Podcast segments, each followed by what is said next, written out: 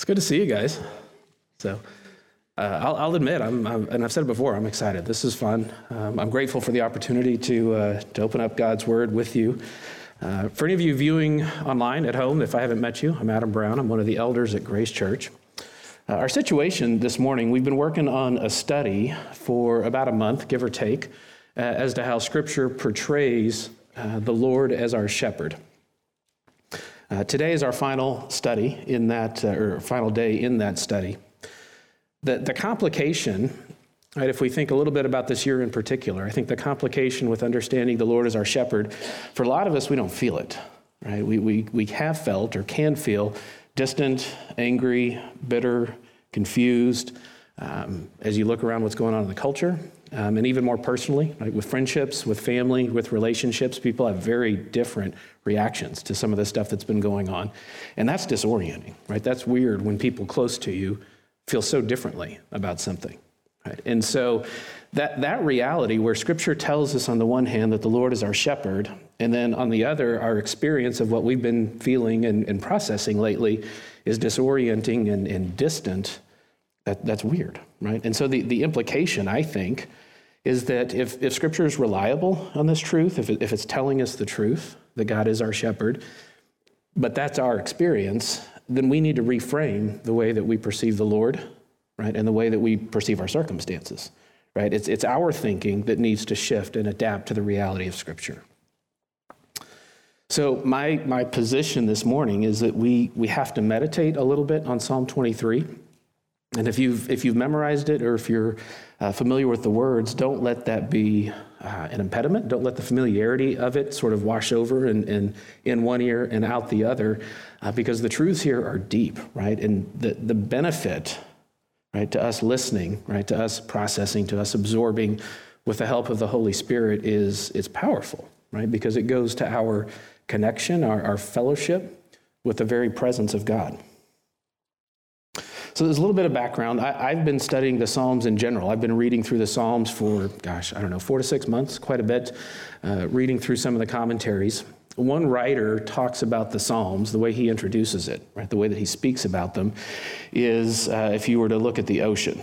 And so I, think just to heighten the contrast a little bit, if we'd all grown up a few hundred years ago, right, a different time uh, before the, the advent of modern travel, most people grew up, lived, married, raised kids, and died within a few miles of where they were born, right? So you'd have no conception of what the Pacific Ocean was like if somebody just picked you up and dropped you off on the beach and said, Look at that.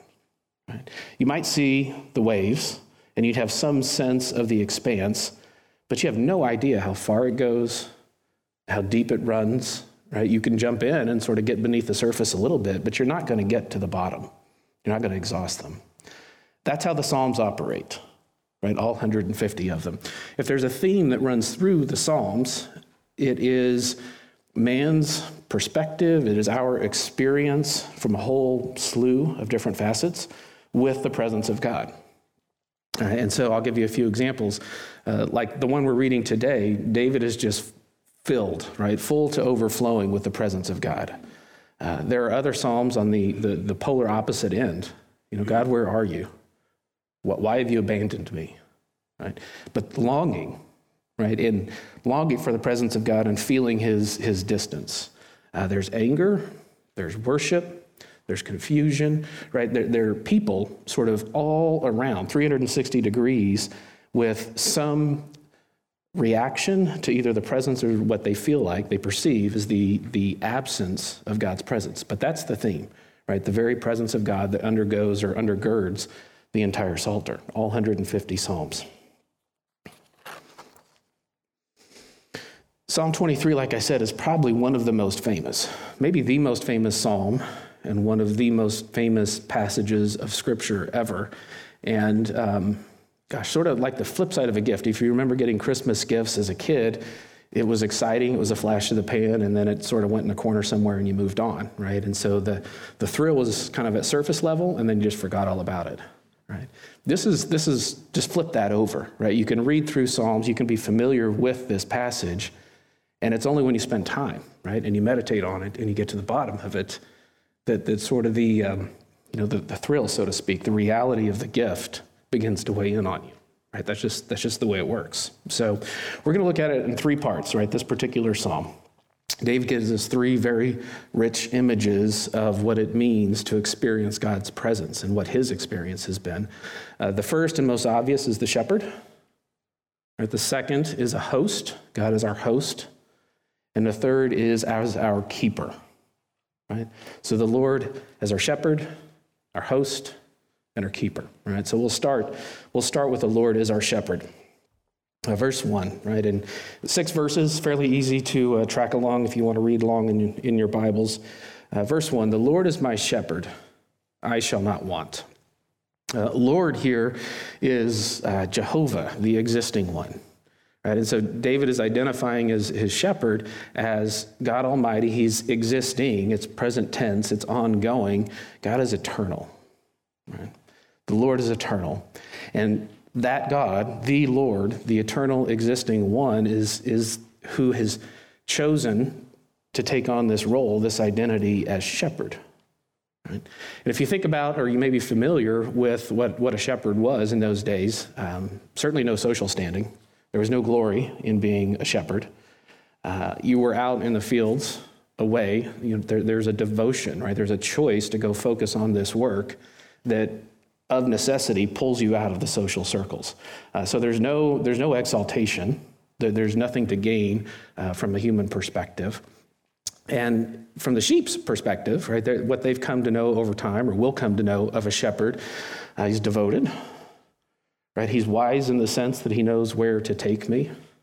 He, he arranges for my, my provision, the food and the water that, that David talks about. Um, and he, he stinks, he smells like me, right, as, as a sheep. But it, it, it's an incredible contrast, right? Right out of the gate. If, again, if we kind of get out of the familiarity of the words to say that the eternal, existing, perfect, other God has taken on this role of shepherd. So, do you get some of the, um, the humility, I suppose, in that? Right? The condescension in God taking on the role of a shepherd, right? And initiating that sort of uh, care and relationship, and, and we'll see also some authority, right, as, as the shepherd guides. Um, there's really no one wiser, stronger, better able to guide, better able to provide from the perspective of the sheep. The shepherd is supreme. That, that's who the shepherd is. And so David says, That's God. The Lord is my shepherd. And because of who he is, the eternal God, and what he's done to take on this role of shepherd, right? His work. So his character and his work, because of those two things, I shall not want.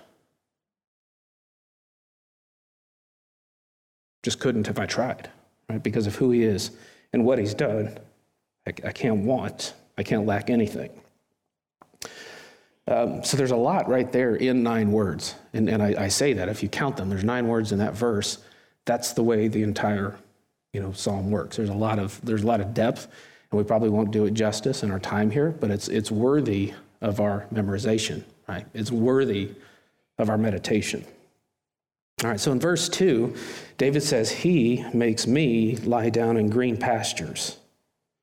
Uh, so, again, very cool in the sense that God is leading. How much food does a sheep need in a particular meal? Right, just a little bit of nibbling here and there, right, for a meal. And so the Lord has brought the sheep, right? God has brought David to a place of provision. And it's certainly enough for one meal and two meals and three meals, right? It's a pasture, right? There, there's abundance. There's far more nourishment and provision than, than the sheep could possibly need. And uh, true to form, right? This is the way that we operate. Uh, look at the word that, that David picks to describe how the provision is, is provided. What does he say? He, he what? He makes me. Right? So I can kind of bow up, I can kind of have my own plans, and God, in His providential, kind, authoritative shepherd way, makes me lie down. Right? Because of who He is, right, we've already established who He is and the goodness and, and the character And there's nothing really for him to gain on the surface from doing this, but he's the one who forces and makes me lie down where I need to lie down and be nourished, right? So do you, do you catch the picture of sort of some gentle, sovereign uh, care, right? Even discipline, right? It's, it's firm, right? But it's, it's for our good. Then he leads me beside still waters. So all throughout the Old Testament, if you read a lot of different books, water is often symbolized for chaos and death and fear, right? And there are uh, places in Job and others where the Lord is created, uh, credited, excuse me, credited. Yahweh is given credit for subduing and bringing uh, chaotic waters to order, uh, where he's credited with overcoming and crushing Leviathan. And so you, you have God subduing and exercising dominion over water. We, we have that in the New Testament as well, right? You think of the, the shepherd subduing, right, the seas, right? And Christ spoke uh, peace to the sea and it stopped, right, under the authority of its maker. And I, I, th- I don't think it's too much of a stretch to recognize both Old Testament and New. Uh, the shepherd is the one who leads not to water in a condition that's going to overwhelm or sub, you know, subdue or um, be the end of me, right? In, in sort of a, a flood sort of context right? But in gentleness, he leads us. He led David to life giving water, still water. Now, let's not lose sight of who David is when he uses the metaphor, right? He uses this image of a shepherd. Uh, we know David was a king. Right? We know David was a warrior uh, responsible for a lot of deaths, probably you know committing them in the active battle firsthand he, he's not a sissy. Right? Uh, but David is the one, as a monarch, as a king, as the ruler of you know, the, the nation of Israel, more or less at its peak. He's the one who says, I'm, I'm on the receiving end of this thing.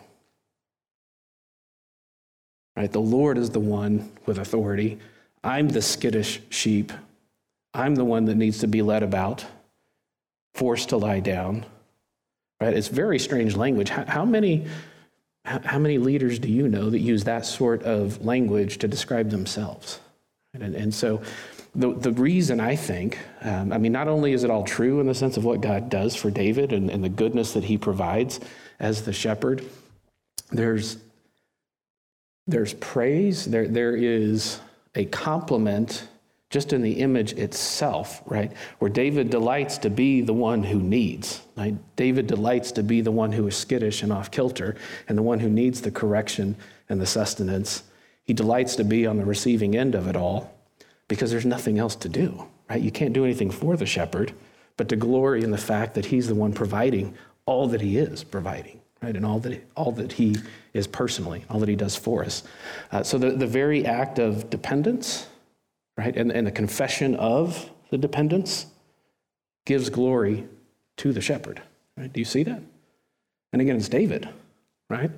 Not a sissy. It's David, monarch, a king. Uh, verse 3 might be my favorite um, verse in the entire psalm, uh, these four words, where for a minute, David drops the imagery and tries to articulate the reality. Right? Tries to articulate the reality. So there's no more shepherd, there's no more sheep for these uh, few words, the first four. He restores my soul. And so he's trying to describe directly what it is God is doing. And so he, he sort of shifts around throughout the psalm looking for different ways to explain, to, to talk about uh, his experience of the presence of God. Um, so the, the Hebrew word for soul is nephesh. N E P H E S H, nephesh. And so if you go look at some of the history, this word is used a lot of other places, uh, including Genesis 2, which is the, the creation account.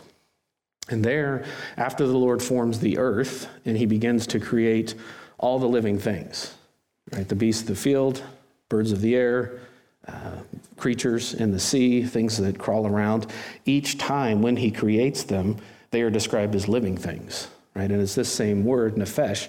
And it culminates, as you know, right, in the creation account in Genesis chapter 2, verse 7, where uh, God forms Adam out of the earth, right? And so just think about this, right? We, we got to slow down just a minute, right? This is, this is the language that Scripture uses in the creation account when God makes the culmination, right, of his uh, design, right, of his work.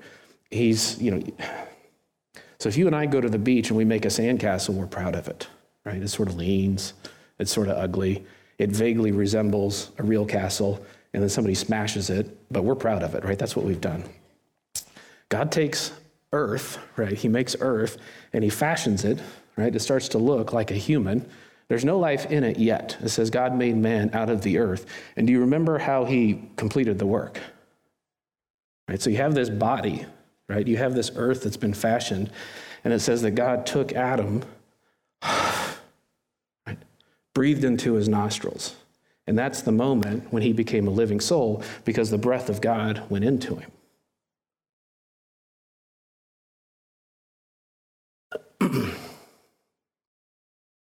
if you think about Adam at the moment of creation, no, no sin yet, sort of blinking, maybe getting a little dirt out of his eyes.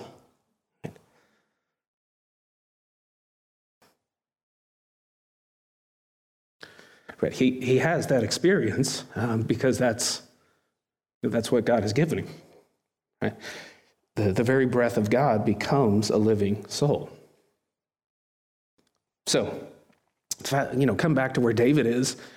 David, the monarch, right, the tough guy, the leader of the, you know, the, the nation, when he says he restores, restore, there, there's a turning back, there's a putting back. The idea is that you're, you know, setting something the way it was intended to be. And it's the same word in both places. When Adam became a living soul, David saying, He restores my soul. Right? There's, there's a comparison of sorts where the, the relationship that Adam had with the Lord at the moment of creation, right, sort of gazing on the one who just made him.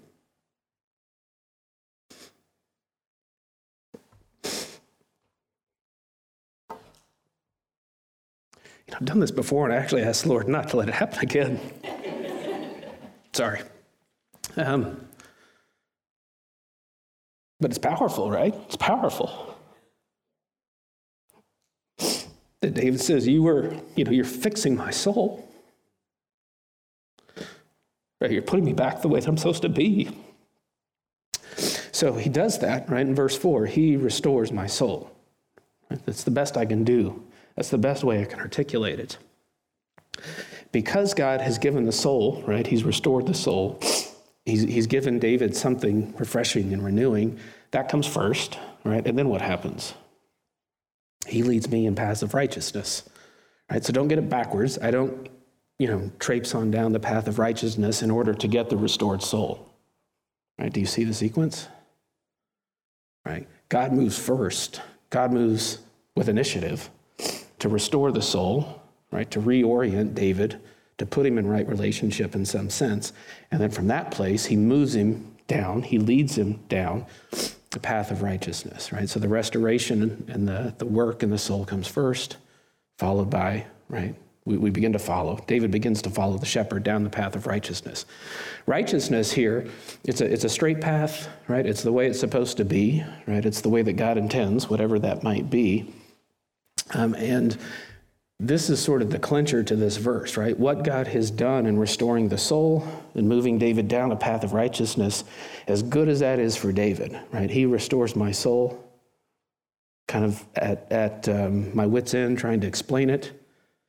But ultimately, it's not about David, right? Why does he do it? It's for his name's sake. Right? So, as good as God is, and restoring the soul and leading down a path of righteousness. And as much as we need that, right, people don't look at us and say, wow, you look good, you're righteous, your, your life, um, there's something unique and different about it. When that moment comes, if that conversation comes, it's not to say, well, thank you, I've been working rather hard on it, right? That's not what it's for, right? So the, the point of restoration, the, the point of the, the life of righteousness is to arouse curiosity and to reflect back to the one who made you. Right? Right? It's elevating his name, his reputation.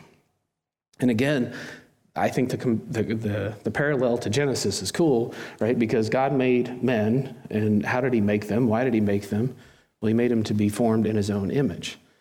Right? He made them in the likeness of God. And so when people look at you and me, God's plan from the very beginning, now redeemed on the other side of the cross, when they see you, wow, you remind me of God. There's something about you that reminds me of God. On the one hand, we sort of shrink from that. There's no way that you, you've clearly got me confused with someone else. Right? But on the other, the fact that you know, God begins to display himself, and you have some of his characteristics in small measure, I suppose, and people start thinking of God when they encounter you, that's a perfect segue, right? That's, that's exactly what we were formed for in Genesis 2, and that David articulates now. It is all for his name's sake, right? He restores my soul, and that feels good, and I need it. He does it all the time but he leads me in paths of righteousness for his name's sake. That's the shepherd. Um, let's move forward. Let's keep going. So, David is doing his best, right? Sort of getting at what he can with these words to describe his relationship to the Lord as his shepherd. And it's, it's necessary and it's essential for us, right? We need a shepherd. But again, all of that ultimately is secondary. And you, you see that in, in the posture, right? In the metaphor that, that David is using. I'm the sheep, he's the shepherd, right? He, he's sort of doing it on two levels, right? He's modeling it and saying it at the same time, right? Very cool. Verse 4 Even though I walk through the darkest valley, or even though I walk through the valley of the shadow of death, I will fear no evil. Why? Why? Well, because you are with me. Right? And he's just spent some time trying to help us understand who the Lord is. Right? He's different and he's unique and he restores my soul and he does what he does and he is what he is. And so when I walk through the valley, the, the only thing I can do, right, in an act of worship is to do it fearlessly. What else are you going to give the shepherd? Right? But your quiet confidence in who the Lord is, right? Not, not for your own sake, but just for his, right? It reflects well on him. That's what you can give, right? You can give confidence. You can give faithful, contented trust. I will fear no evil because of who he is. For your rod and your staff, they comfort me. Okay, so I'm getting a little bit ahead of myself. One thing to notice between these two verses, three and four, is that the paths of righteousness include the dark valleys. Right? So the shepherd didn't get lost. How did I get here? Right? GPS isn't working. Right? Um, the shepherd is leading and often does lead through dark valleys. Right? And it's in that context that David says, well, okay, I'll fear no evil. Those are the types of things, I'll bring it back to our time and our culture. There, there, have been some challenges, right? Some greater, some more confounding, some more, more difficult than others. But this year, right, there is brokenness and sin in, in every corner, right? When we sort of just survey the culture and we're online and we can see it, may have participated in it, right? We may be contributing to some of that brokenness the way that we interact as possible, right? It's, it's, it's in every place right? The valley is. More personally, right, there are plenty of folks in this church that have experienced real tragedies this year, right? Painful things, difficult things. Wendy Vaughn's going through chemo right now, as you guys know, uh, dealing with breast cancer. Uh, Kayla Mainers has been sick her whole life, her whole life. This year, dealing with brain surgery. Right? Had a hard time finding a doctor to even perform the procedure that she needed, right? Which gives you some sense as to um, how unique and how difficult and how challenging her disease is. Right? Those are the kinds of things on a scale, right, from just mildly annoying, can kind of knock me off my game, to life threatening on the other end, and sort of all in between, dark valleys. Right? Lots of wolves, lots of mountain lions, the precipice to go over the edge. Those are the things that can and often do challenge our faith, right? That's what produces the anxiety, the anger, the sin that I, that I started with, right? When we wander off the path. But they can also grow us, right? The shepherd leads us there for a reason, right? It's not haphazard. And so I'll, I'll, I'll continue on. You know, if you talk to Ethan and Kayla um, it's not roses, but they'll talk to you about how powerful God has been in the midst of the prayers, right, that, that they've had, right? And that this body has prayed for them. They'll, they'll talk about it. You'll hear it, right? They are, they are familiar, you know, with the shepherd leading them through. Um, a couple of, couple of weeks ago, two weeks ago, I, I, sat down at the table for GDI before it started, and was talking with Sidna. Sidna's been in the hospital this year again. It's actually a pattern if you talk to her about it. Right? She's had it um, several times. And if you try and sort of pull a complaint out of Sidna, huh, good luck.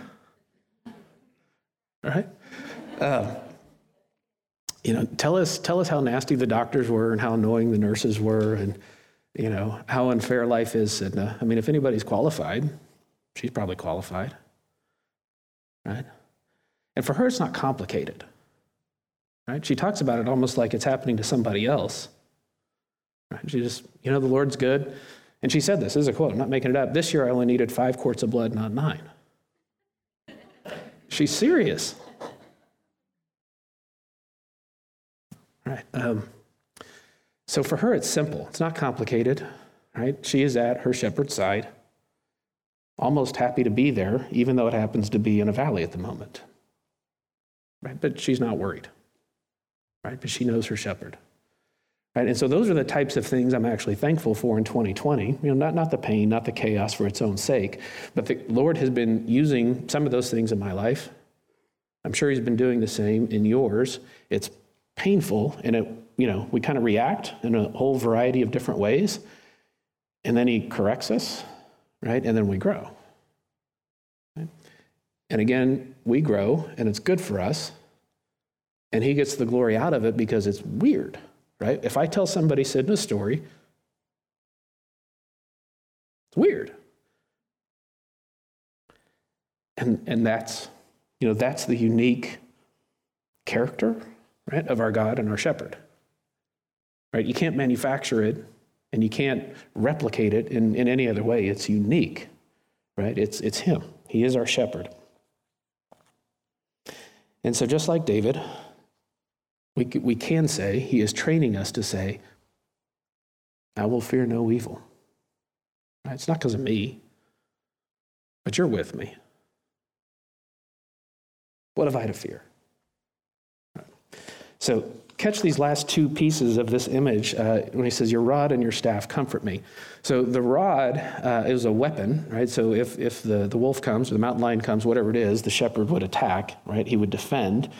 Uh, the staff, that, that's, that's the hook, right? So it's lengthier, that's the And so when we do something stupid, right, and he just whacks with the hook and yanks back, right, uh, it, it's against our will, right? That's, you ought to notice that, right? You're beginning to veer off and you get the hook and you get pulled back.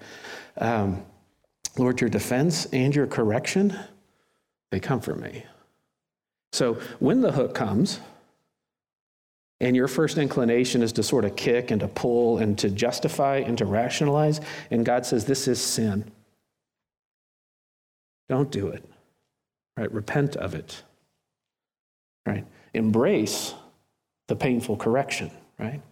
Your rod and your staff, they comfort me.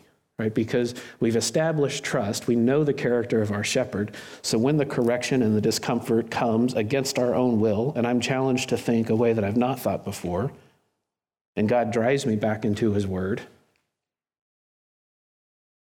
embrace it, right? Don't fight it. Don't fight it. We, you know, I, I, I just know better, right? This is how I was raised. This is what I've thought my entire life, right? I'm going to go off, uh, you know, hey, I found puppies. No, those are wolves, right? Right? They're, they're not helpful. Stay away from them, right? Embrace the Lord's correction. All right, so that's shepherd. There's a lot, right? There's a lot. Um, so David switches now to host in verse 5. He, he changes images. You prepare a table before me in the presence of my enemies. You anoint my head with oil, my cup overflows. Um, so here, David's just invited in. So it's God's house, it's God's table, it's God's provision. He's the host, right? And David is the one that's hungry. David is the one that needs the fellowship. And so, again, same sort of uh, I'll call it a one-way street, right, in terms of the uh, the blessing, right, the presence of God doing what it does for us, right, nourishing, healing, bringing people in for fellowship. Uh, we, we've just finished uh, a lot. Well, I say we finished. It's probably going to happen again, but a lot of big meals, right? Uh, Thanksgiving and Christmas. Um, some of us are blessed with wonderful relationships with family, right? Not, not in every case, but a lot of us are. And when you sit down at the table uh, with people you love, right, there's something invigorating and renewing about eating and talking and laughing, praying, uh, crying, whatever it might be. Sometimes it's a mixture, um, but it, it energizes, right? It can be a, a renewal. I, I remember as a young, young person at those family gatherings, I was not qualified to sit at the table, right? Somebody had the thought, hey, should we bring Adam? No, no, you go sit over there on the rickety card table, right? Don't spill it. Be quiet, right? But eventually, right, eventually, as an adult, hopefully you get invited to the Lord's table or to the adult table. So on a on a much bigger scale, right? A much bigger scale, you're not at the kids' table anymore.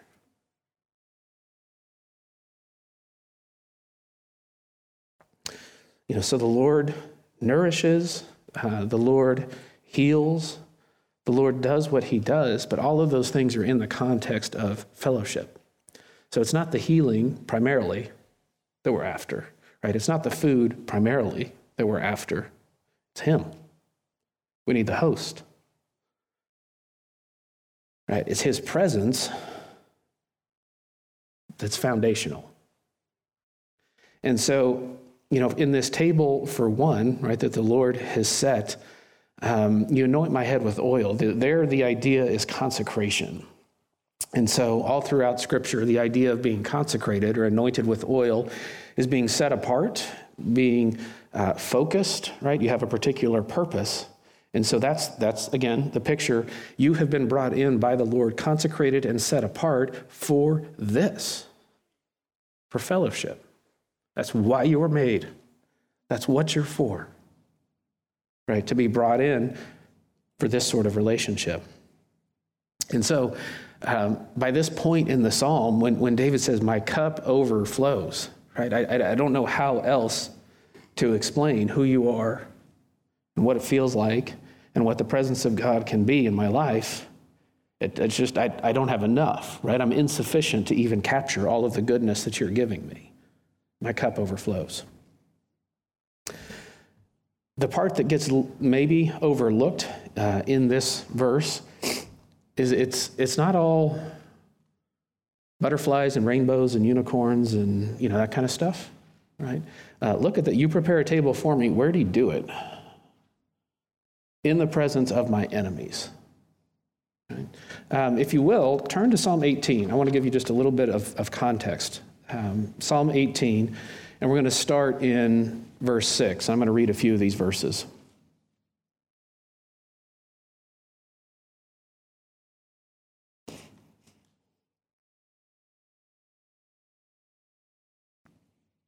Okay, Psalm 18, we'll start in verse 6. I'll read it and I'll come back and talk a little bit about it. but in my distress, I called upon the Lord.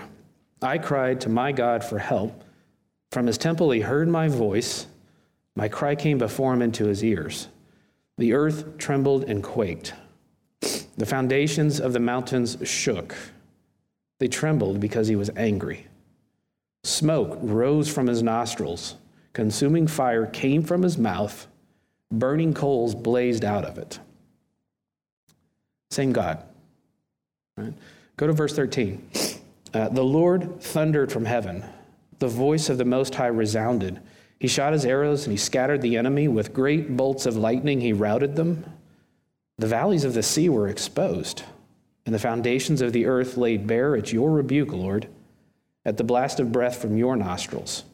He reached down from on high and he took hold of me and he drew me out of the deep waters.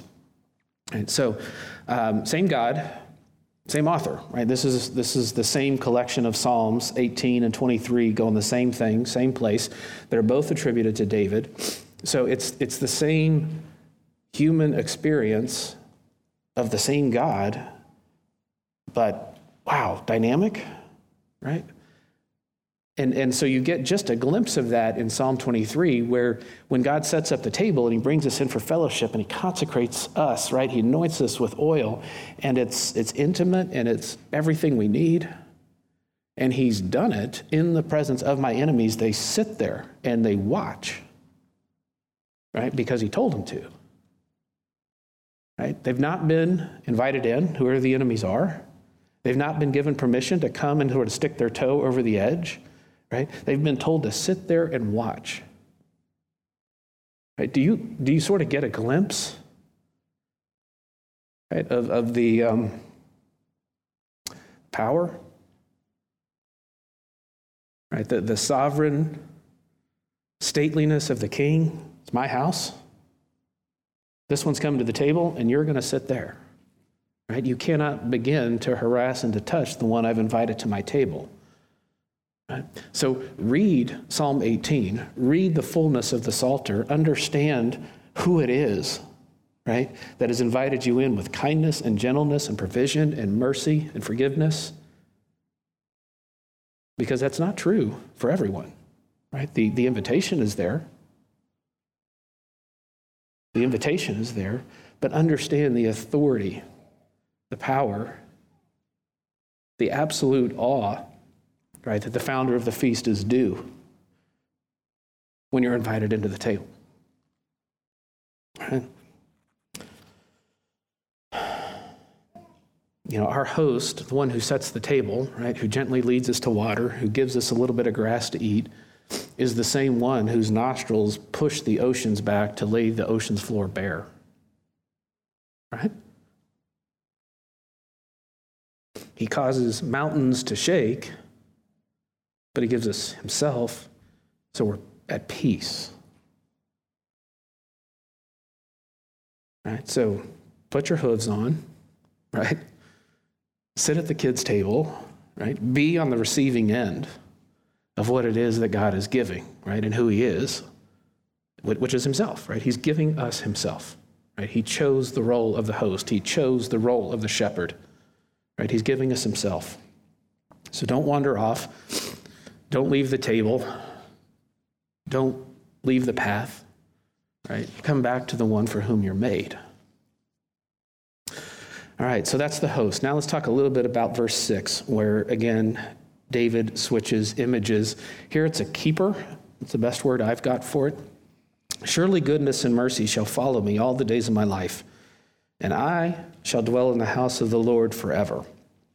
Um, Goodness and mercy are essentially the essence of God personified.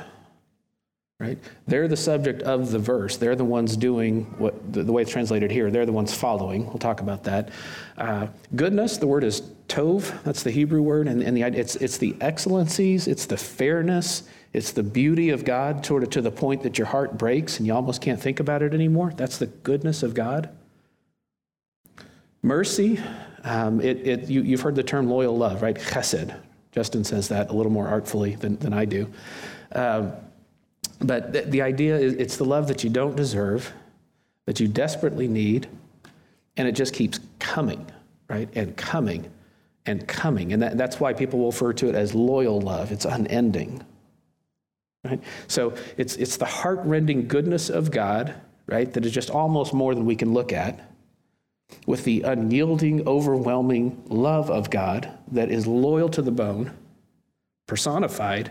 And the word follow, it, follow is, is relevant in the sense that, that he's behind. That's the picture that David is giving us.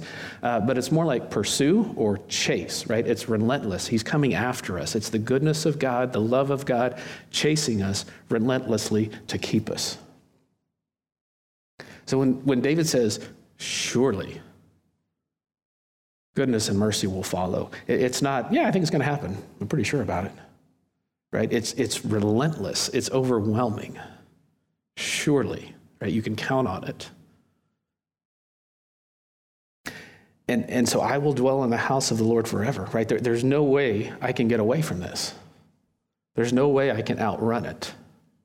So put, put it all together, right? I, I think this is interesting. So on the one hand, we start with Shepherd, where he's leading, we end with the goodness and the love of God personified, his very essence chasing us from behind, and he meets us in the middle to set the table and invite us into fellowship, right? He's in front, he's behind, he's in the middle. It's overwhelming. It's overwhelming. So, you know, glory to God for who he is, right? With these rich images, these rich metaphors of, of just who he is. Glory to God for what he's done, right? Where he has led, he has provided, he's restored, right? He has chased me down because I'm off wandering around doing something stupid, right? Chased me down. Right? But it's, it's because of who he is, and it's because of what he's done that David is sort of pushing on the limits of language to talk about who the Lord is. Right? He's sort of coming up short. So, um, when, when Jesus says in John chapter 10, right, this is all that you could think of the last 35 minutes as context for these two verses in John chapter 10. Jesus says, I've come life that they might have it to the four letters, right? Full. That's a lot. The very next verse, right? I am the good. why is he good? The good shepherd lays down his life. Right? Just like the shepherd, the existing one, Jehovah God, initiating relationship to take on the role of shepherd. Jesus says, I'm that guy. I am the good shepherd. Right? I chose to take on this role, to lay my life down. And it's good for us. Right? Salvation not only from our sins, right, but the life, the abundant life that he gives is good for us, right? It is full for us. It is a cup running over because we just don't quite have the words to say it. And it's not about us. Right? Remember Jesus' prayer in Gethsemane? Lord, glorify your name. Right? He does it for his namesake. And that, that's freeing, right? We, we can experience the goodness. And you say, well, gee, I'm, I'm never going to live up to my end of the bargain. And that, that's true, but that's not the point. Right? The point is that he's doing it for his namesake. And so the way that we respond, the way that we point people back to him, that, that's the little bit that we can do in some sense, right? That's our role. You know, like my dog walks up and just wants to be pet. That, that's kind of me, right? That's what we do. We're just, God pet me. I like it when you pet me. That's why I'm here, right? I don't want to be anywhere else, right? So the, the abundant life is yours already if you're a believer in Christ. Uh, if you are not, then it's available to you. But this is not just a blanket promise anyone gets. You have to come to the shepherd, you have to come to the host on his terms, right? Because he invites you, because he comes for you. So if that's not you, right, it can be. It can be. So we're going to pray for a moment. Uh, elders will gather at the back, right? If you want to pray, right, to reset your mind, to bring yourself to the scriptural truth to come under the authority of your shepherd and his word. But what else do you have to do, right? What else is more important than that? And if you don't know the shepherd and if you haven't come to Christ, we would love to talk to you about that too, right? Most of in, this, in the room, maybe, as I look around. Some online, maybe, but we're here. We would love to tell you about our shepherd. That, that's kind of all we have left to do at this point, right? That's what we're here for. So let's pray.